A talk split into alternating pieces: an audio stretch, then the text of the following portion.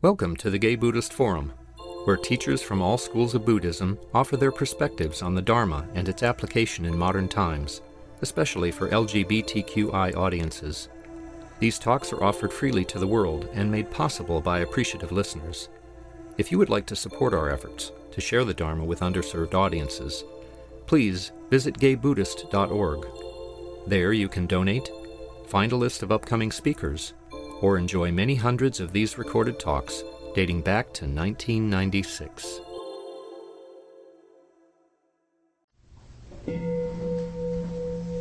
Welcome back.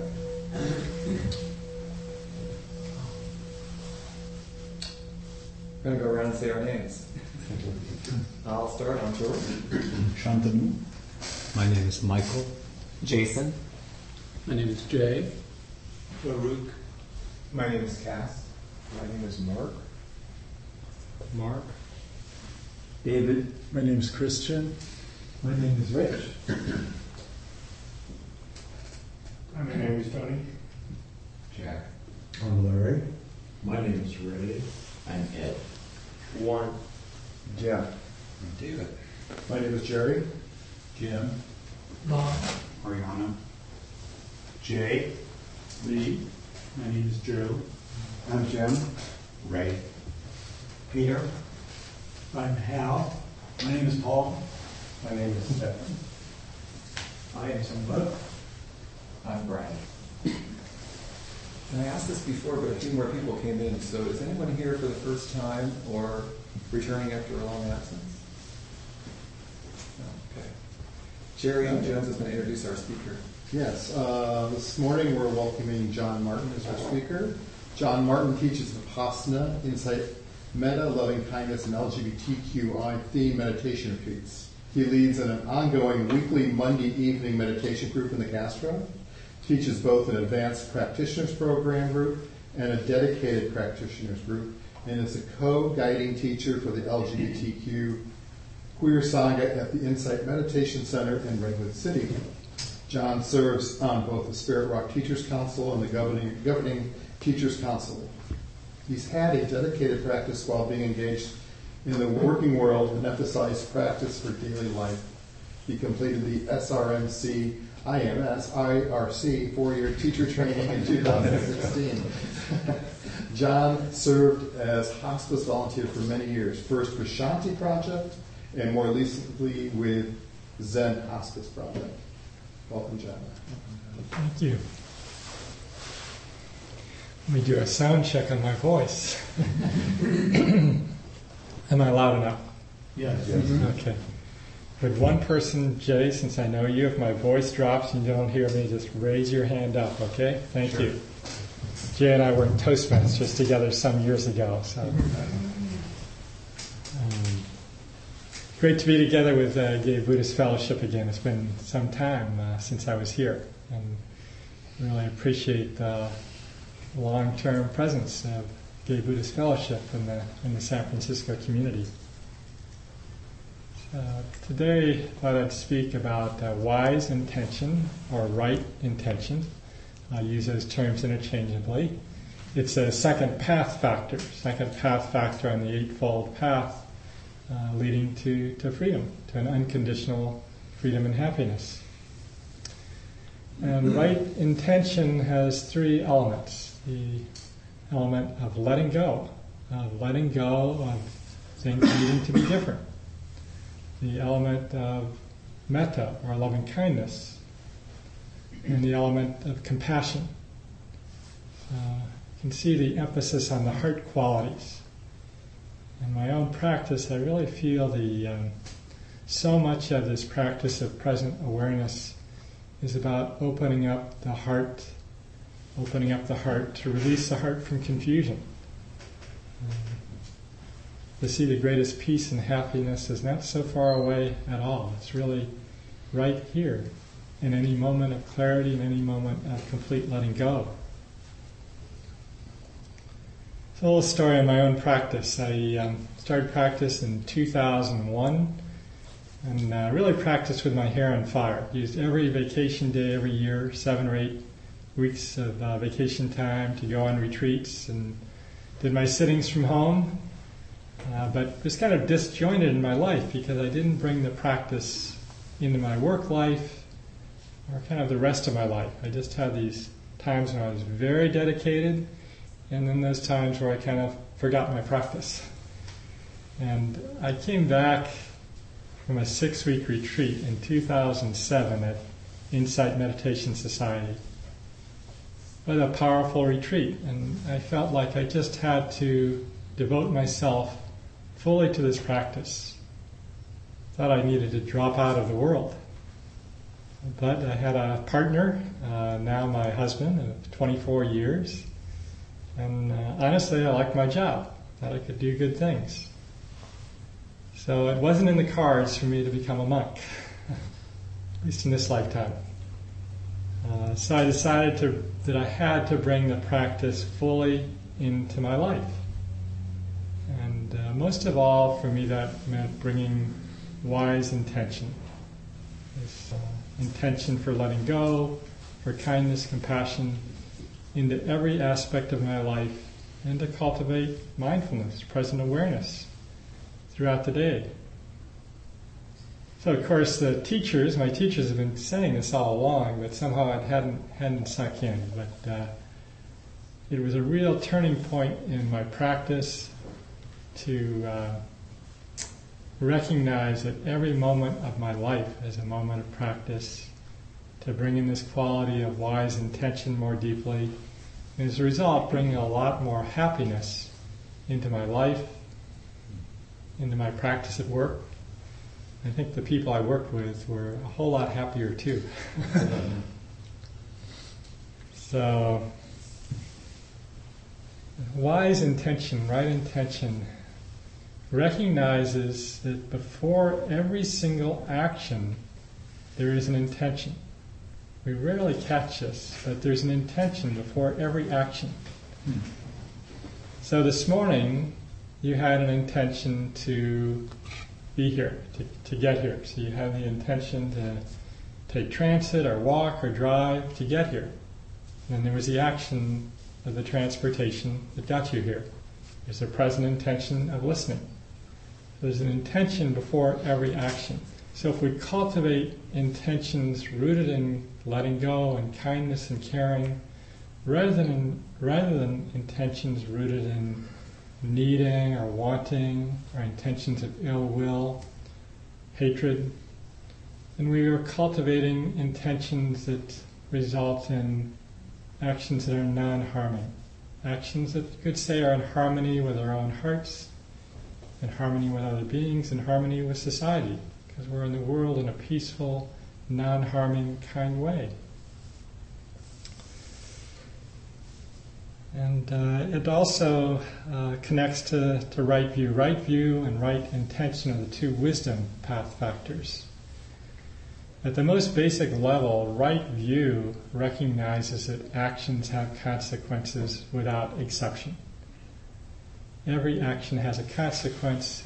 Even though we rarely see exactly what the consequence is, but but we know if we yell at somebody, for instance, if we get really angry, we're going to feel the consequence. We're going to perhaps yell back at us, or we're going to feel rattled and unhappy afterwards. And we kind of know this that, that, actions have consequences. It's a law of karma that uh, Ruth Denison uh, describes as um, karma uh, karma means there's no getting away with nothing. And she added, darling. There's no getting away with nothing, darling. That's a great reminder. There really is no getting away with nothing. So, and then as we cultivate both right view, recognizing that actions have consequences, cultivate right intention, we begin to see and know things more clearly begin to see what leads to happiness and what leads to suffering. That when we let go of being in contention with the present moment, when we accept the present moment just as it is, peace is possible in that moment, no matter what the condition. If we're in contention with the present moment, if we're wanting or needing it to be different, we're adding this layer of suffering. It's really unnecessary. So, on the path of practice, we begin in small ways, then in bigger ways, to have these moments of recognition more and more that the happiness comes forward that is not dependent on perfect health, on finances, on relationships, even on, even on the politics of our country. Hmm. We may still recognize the need to speak up and take action, to speak against injustice, to speak the truth. But the very, very present moment, this very moment, can't be any different than it is. And when we accept that, we come into this greater sense of peace, ease, contentment in our lives. I'd like to tell a story about this, what I think is a very inspiring story about wise intention. Intention of letting go, intention of kindness, and intention of compassion. I think of it as a story for our time, even though it's a story that happened uh, about 2,400 years ago, about 250 years after the time of the Buddha.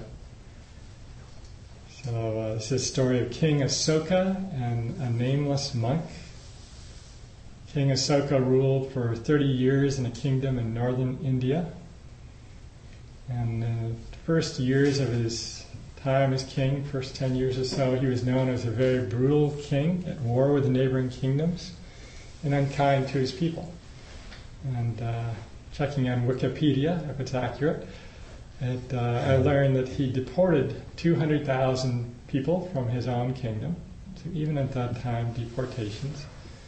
150,000 people killed in battles. Uh, so very brutal. After one particularly brutal battle, all the carnage on the battlefield, the king was there, and he saw a monk who was perfectly serene and at peace walking across the battlefield. And the king was moved to ask him how it came to be that he could be so peaceful, even in those conditions. And the monk shared the Buddha's precious teachings.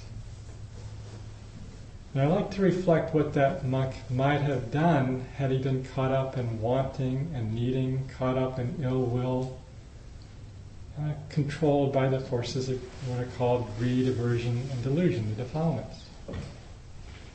So the monk can easily imagine might have walked toward what is pleasant, maybe to the forest on the side, and just avoided seeing that. And I can identify with doing that many times in my life, seeing something unpleasant, kind of walk the other direction to avoid it. but he continued on his path, kind of unfazed by what he was seeing. He's no doubt feeling compassion for the suffering, but fundamentally accepting the present condition as it was. He could have act, reacted with aversion, ill will, hatred toward the king. He could have gotten angry, justifiably, toward the king and said, Look what you've done. How could you have caused this war that killed all these people? And just shut the king off right there so that there'd be no conversation. I've certainly done that before. Human condition to react that way. But the monk responded with kindness.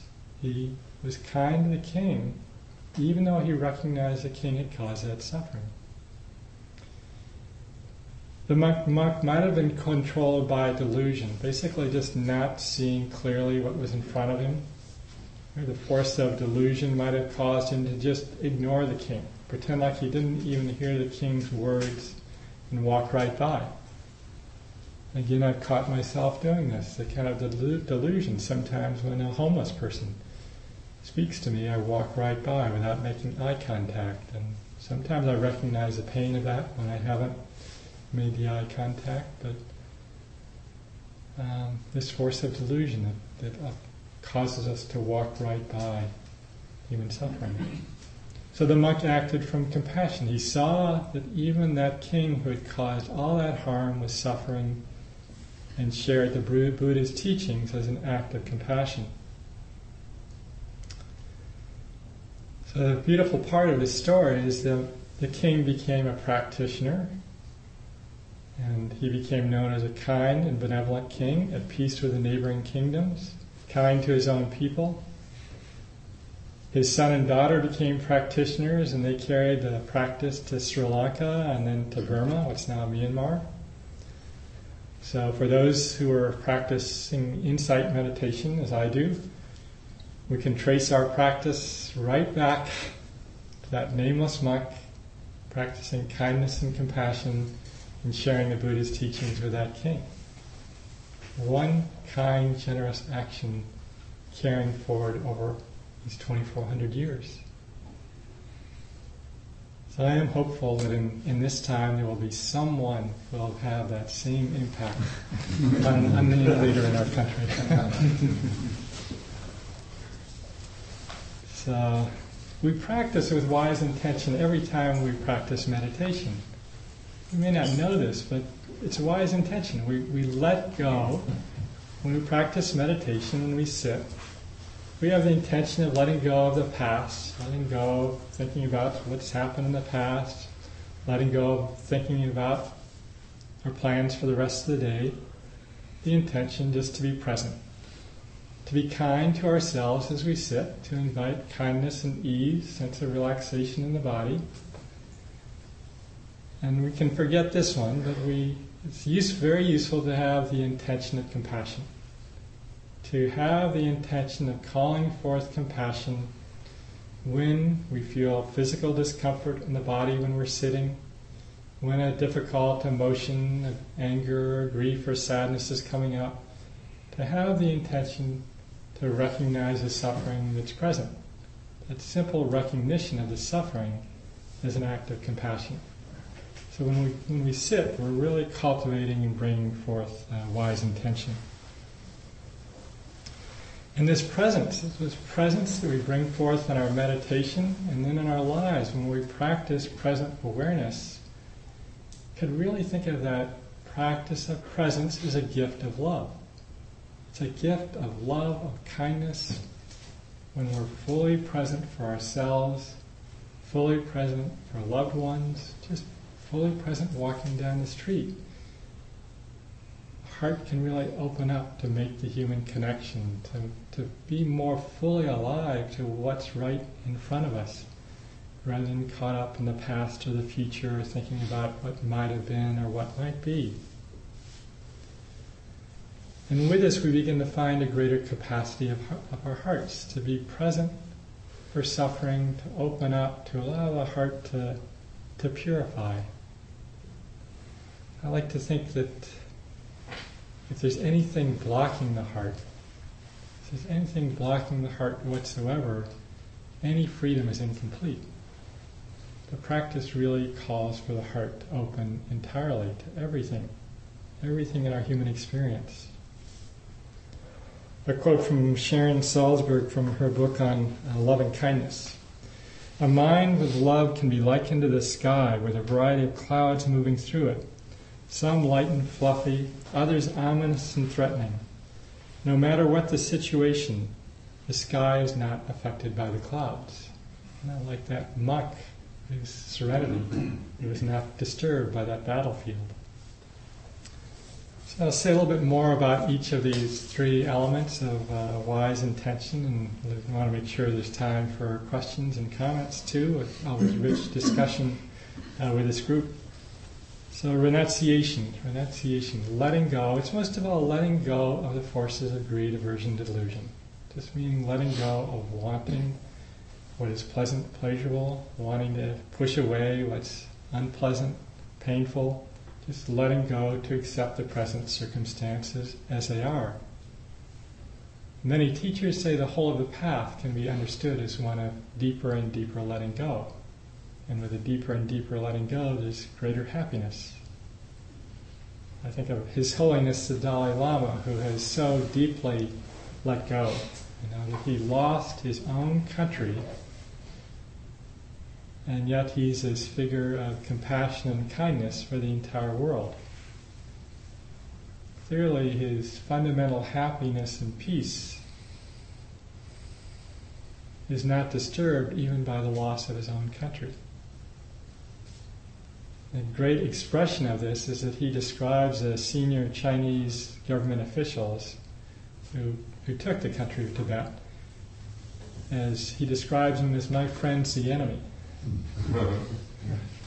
Kind of inspiring to think of, we could think of all the difficult uh, people in our lives as being my friend, the difficult person. so, another quote from Ajahn Chah. Um, been reading a beautiful biography on uh, Ajahn Chah. I never thought I'd be reading a 700-page biography on a monk, but uh, it's an inspiring book. I think the title is uh, "Stillness Flowing." A great book. But from Ajahn Chah, try to be mindful and let things take their natural course. Then your mind will become still like a clear forest pool. You will see many wonderful and strange things come and go, but you will be still. Problems will arise and you will see through them immediately. This is the happiness of the Buddha. Our practice as we let go is to open to everything, to open to all of the joys and sorrows of our life, and to also open to all of the difficult stories and emotions as well. In my own practice, my personality type is a deluded type. And so my own practice is uh, I tend to skip over when anger or fear arises, just kind of cloud over and not see it, not be present for it. But the call of practice is to be present for all of it.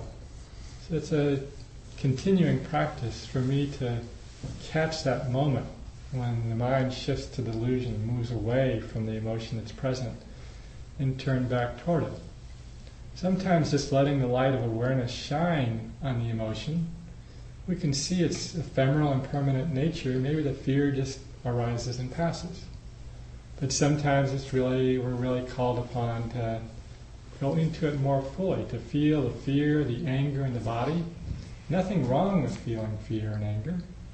It's a call of practice. We, we have the aim of the intention of not acting and speaking out of anger and hatred, but nothing wrong with the feeling. Supports the purification of the heart. So a great quote from uh, Thich Nhat Hanh on working with the emotion of the emotion of anger but you could replace this with fear or sadness or grief or jealousy, any, any afflictive emotion. So it's a, it's a bit of a long quote, but really beautiful quote. The Buddhist attitude is to take care of anger. We don't suppress it. We don't run away from it. We just breathe and hold our anger in our arms with utmost tenderness. I like to think of it just like holding a baby, just arms outstretched. Then the anger is no longer alone. It is with your mindfulness. Anger is like a closed flower in the morning.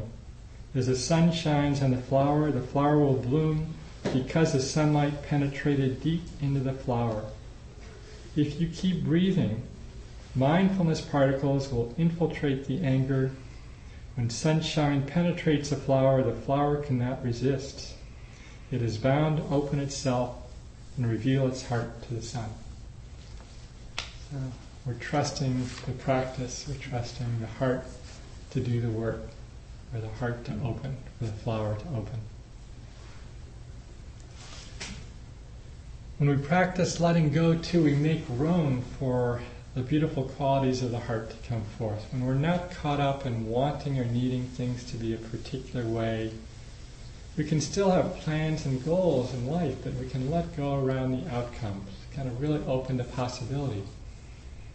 It can be a real quality of a, a sense of enoughness in our own lives, a sense of not needing anything more. Even if we don't have riches or have perfect health, can still open to this beautiful quality of this is enough to be happy, just this. And the heart can really open to generosity, this beautiful quality of generosity that just springs forth so naturally when we're not caught up in needing. Or the beautiful quality of gratitude for whatever we might have. Just the simple things we have in our life that so opens the heart to joy, to reflect on, on gratitude. our compassion, our empathetic joy, the supportive joy that recognizes the happiness of others, wishes it to continue. All of these beautiful qualities come forth when we're not caught up in needing and wanting. Letting go. I just love those words, letting go, right at the heart of practice, letting go. And the next element is loving kindness or metta, this quality of goodwill, friendliness, benevolence. Uh, it's not dependent on anybody else's behavior. It's just this basic wish for safety, happiness, health, and ease, recognizing all beings want this. And the Buddha's teaching was that it begins with oneself, loving kindness for oneself. So I like to invite when I guide meditations to always set the intention for loving awareness, for kind awareness. That this is following the Buddha's instructions. I recently read a quote uh, from the Buddha. It was a quote um, in one of the books by Analayo, in which the Buddha ranks four categories of individuals based on the level of caring.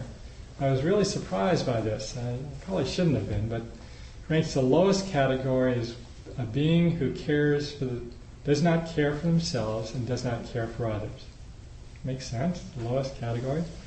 Next is one who cares for others but not themselves. And the next highest ranking above that is one who cares for themselves but not others. Interesting? And then, of course, the highest is one who cares for both themselves and for others. I think it, it's, uh, it's consistent with the Buddha's teachings on loving kindness. The practice begins right here. No one is more deserving of our love and affection than we are ourselves.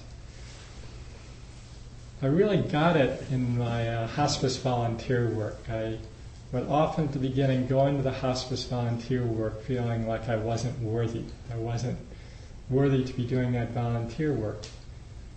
And um, I finally started in the meditation sittings when I would arrive at the hospice center saying metta for myself. And it was a way of entering into being a volunteer, starting with kindness for myself, following the Buddha's teachings. Then I found I was actually able to be more fully present for the residents and the family members, the residents who were dying by starting with kindness for myself. When we're kind to ourselves in this way, then we can bring more kindness more naturally to the rest of the world. If we're caught up in self hatred, self judgment, it can be quite a bit more difficult to open our hearts to kindness to others. When I decided in 2007 to really bring the practice into the workplace, I, I had the intention, I'm going to check the intention before every phone call and every meeting and make sure my intention is kindness. Maybe once or twice a day, maybe once or twice a week sometimes, I would actually remember to, to check it. But the more I remembered, and I would maybe remember at the end of the day, maybe remember when I woke up in the morning, it just started to create grooves in the heart and mind. So it started to come forth more naturally. This is so much of a part of our practice. We're just kind of rewiring our neurology to bring these beautiful qualities uh, forth more naturally. But it is quite a challenge in our uh, difficult time we live in in our country to, to really stick with this intention of loving kindness and goodwill when there's so much hatred in our country. And um, it's, it's an edge of my own practice to be with that sense of both acceptance of the present moment being as it is, being kind to myself, kind to others, and then speaking strongly, taking actions rooted from that place of acceptance, but also understanding that things need to change. Action needs to be taken recognizing the deep roots of suffering and confusion of others can be really helpful. Quote from James Baldwin One of the reasons that people cling to their hate and prejudice so stubbornly is because they sense that once hate is gone, they will be forced to deal with their own pain. I really see this in our society. The way kind of greed and hatred has been licensed, has been empowered, and to recognize the, the deep, deep pain that underlies that. So another quote that now keep going back to those last couple of years is from Martin Luther King that we will match your capacity to inflict suffering by our capacity to endure suffering. Do to us what you will, and we will continue to love you. The intention to love every being, even when they're acting from, from a place of such sickness and, and hatred. And the beautiful quality about love is that love just loves. Sometimes love is described as standing in opposition to hatred. But really, love just loves. Love becomes the cure, like the cure, the antidote for hatred. And if we, when we really deeply cultivate love, deeply cultivate acceptance, this is when we really become lights in the world and we can have impacts, maybe, maybe like that monk in, northern India 2,400 years ago. We don't know what impacts we might have through our simple acts of kindness. So there's a new world leader, that a new leader in the world that I hope will you know, be a great leader, a young leader in uh, Ethiopia. Anybody heard of him? Abiy Ahmed. So Abiy Ahmed was just elected this year, and he was uh, he has a PhD in peace. his mother's Christian, his father's Muslim. Um, his campaign theme was "Love Wins." And uh, Ethiopia had had some very anti-LGBTQI laws that he immediately, on being elected, called in the le- legislature to um, do away with those laws. I don't know whether they've all been done away with yet. He released political uh, party, the enemies in the other political party from prison after he was elected, invited them to his house for dinner, kind of in the same vein as the way Nelson Mandela uh, acted after taking leadership of South Africa. So inspiring to know that there are leaders in the world uh, like that. Hopefully, more coming forth. Maybe more coming forth on Tuesday.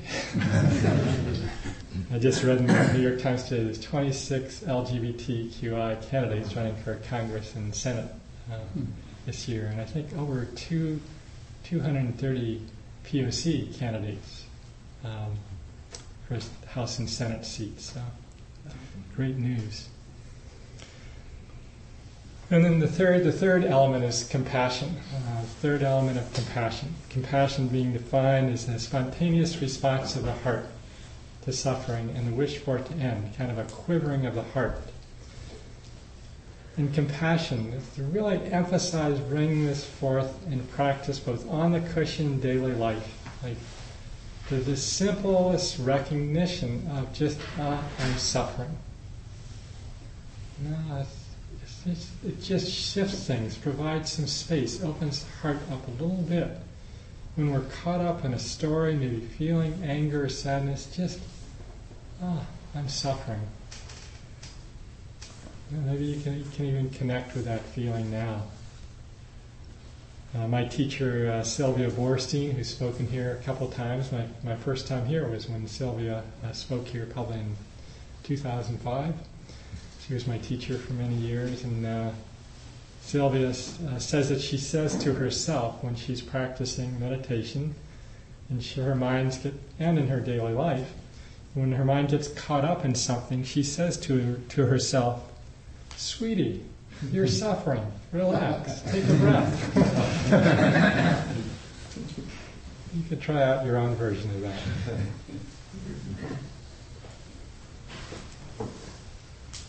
Uh, I want to try and wrap up so there's time for questions. A quote from His Holiness the Dalai Lama on compassion.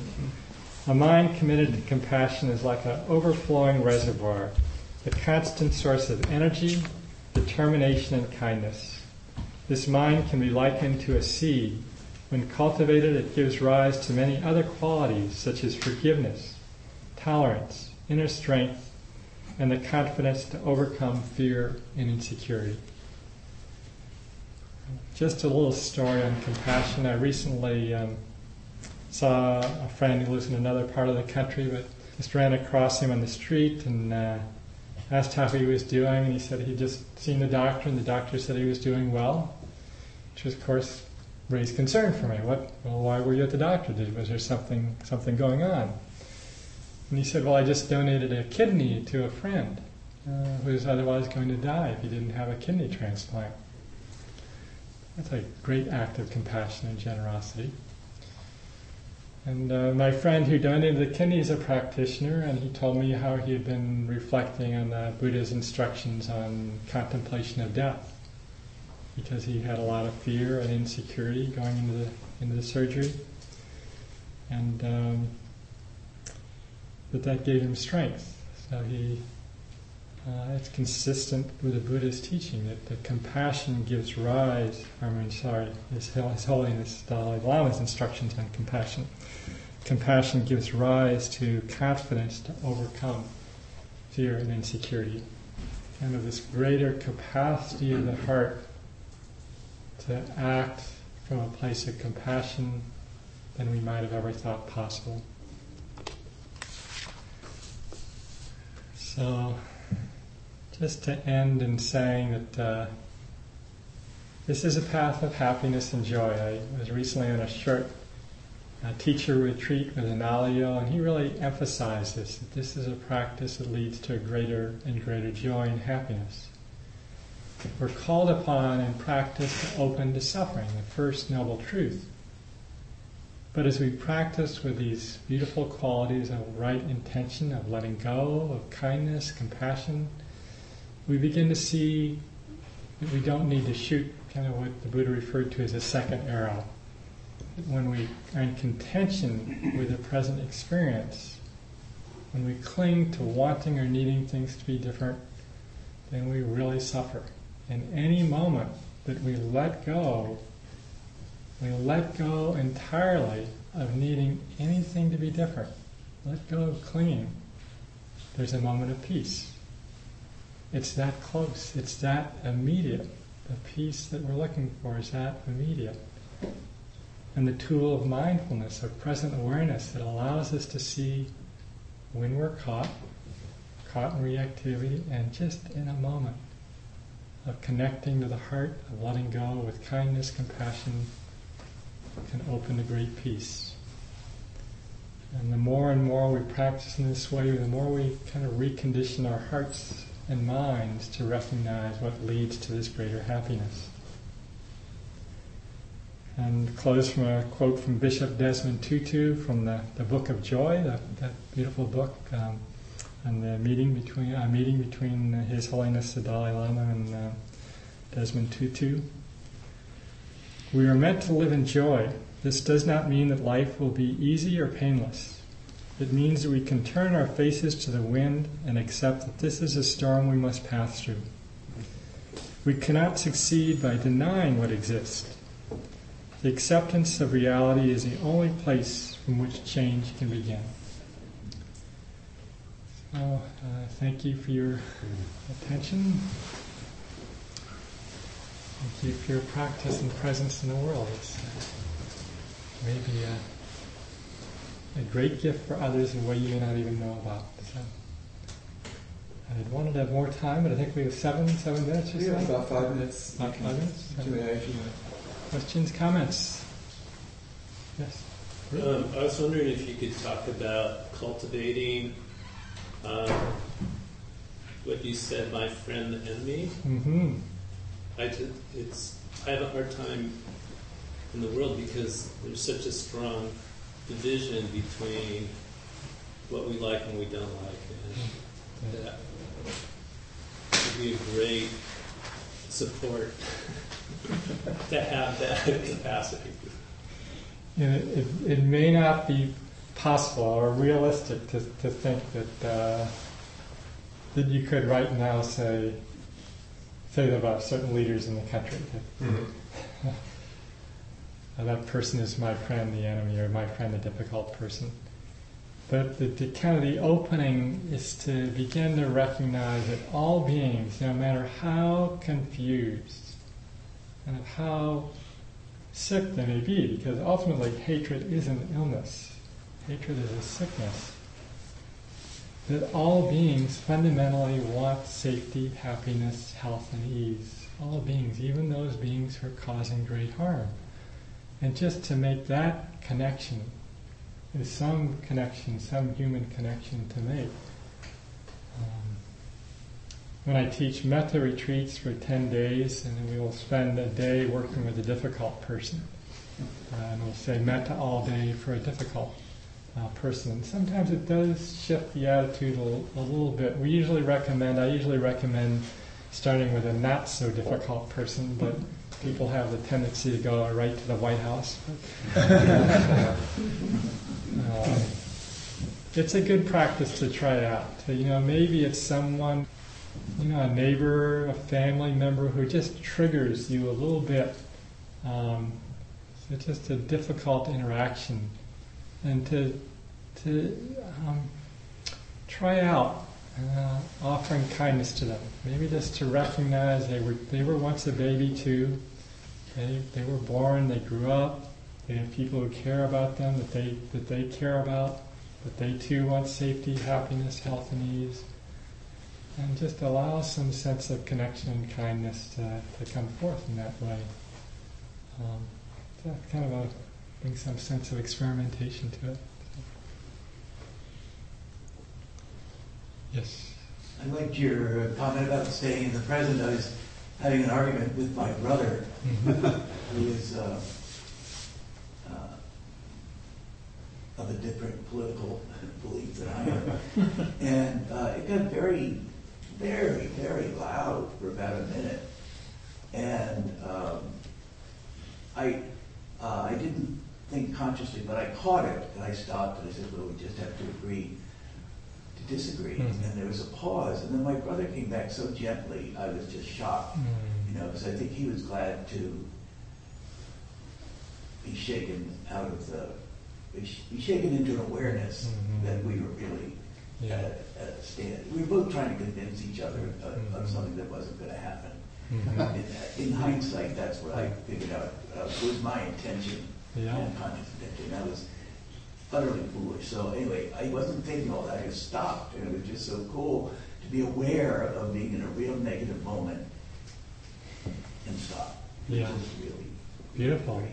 It's like the, the presence being the gift of love. That you were present and you could just say, we agree to disagree. And it, it was like that presence that you offered, clarity you offered, that was like a gift to him as an act of love. And uh, Yeah. it's, beautiful. Thank you. Such a, a deep listening with practice that, uh, that we do, where we can listen so deeply with, with our hearts to others. I was just thinking of a quote from Mother Teresa that uh, a reporter asked her, What do you do when you pray? And she said, I listen. And the reporter said, What does God say? God listens. And then Mother Teresa said, if you, And if you don't understand that, don't ask any more questions.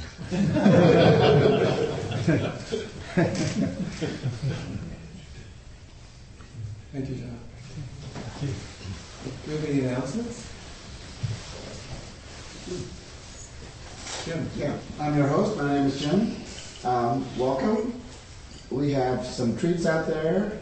I'll be coming around with a dana bowl. Um, I'm unavoidable. Um, there is a, a roster to sign if you want to be on our mailing list on the on the wooden, long wooden surface over here. Um, there's hot water for tea. And um, just leave your cup in the sink and I'll take care of it. Frequently, um, guys who want to have lunch uh, gather around the door around 12.30 and go out locally. Anyone is welcome. And I believe that's it. Please stay and enjoy the fellowship of the community.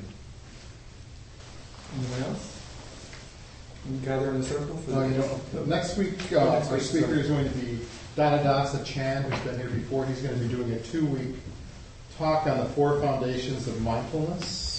Uh, Dhammadas has been practicing with the San Francisco Buddhist Center, which is this place, since 1993, was ordained in 2011. His current area of exploration is the cultivation of metta as a response to all the hatred, discrimination, and bigotry in the world out there. Sounds quite appropriate for next week. And uh, through personal anecdotes, experiential exercises, Dhammadas will explore relation to ourselves and to others. Thank you, Jerry. Now, can we gather in a circle for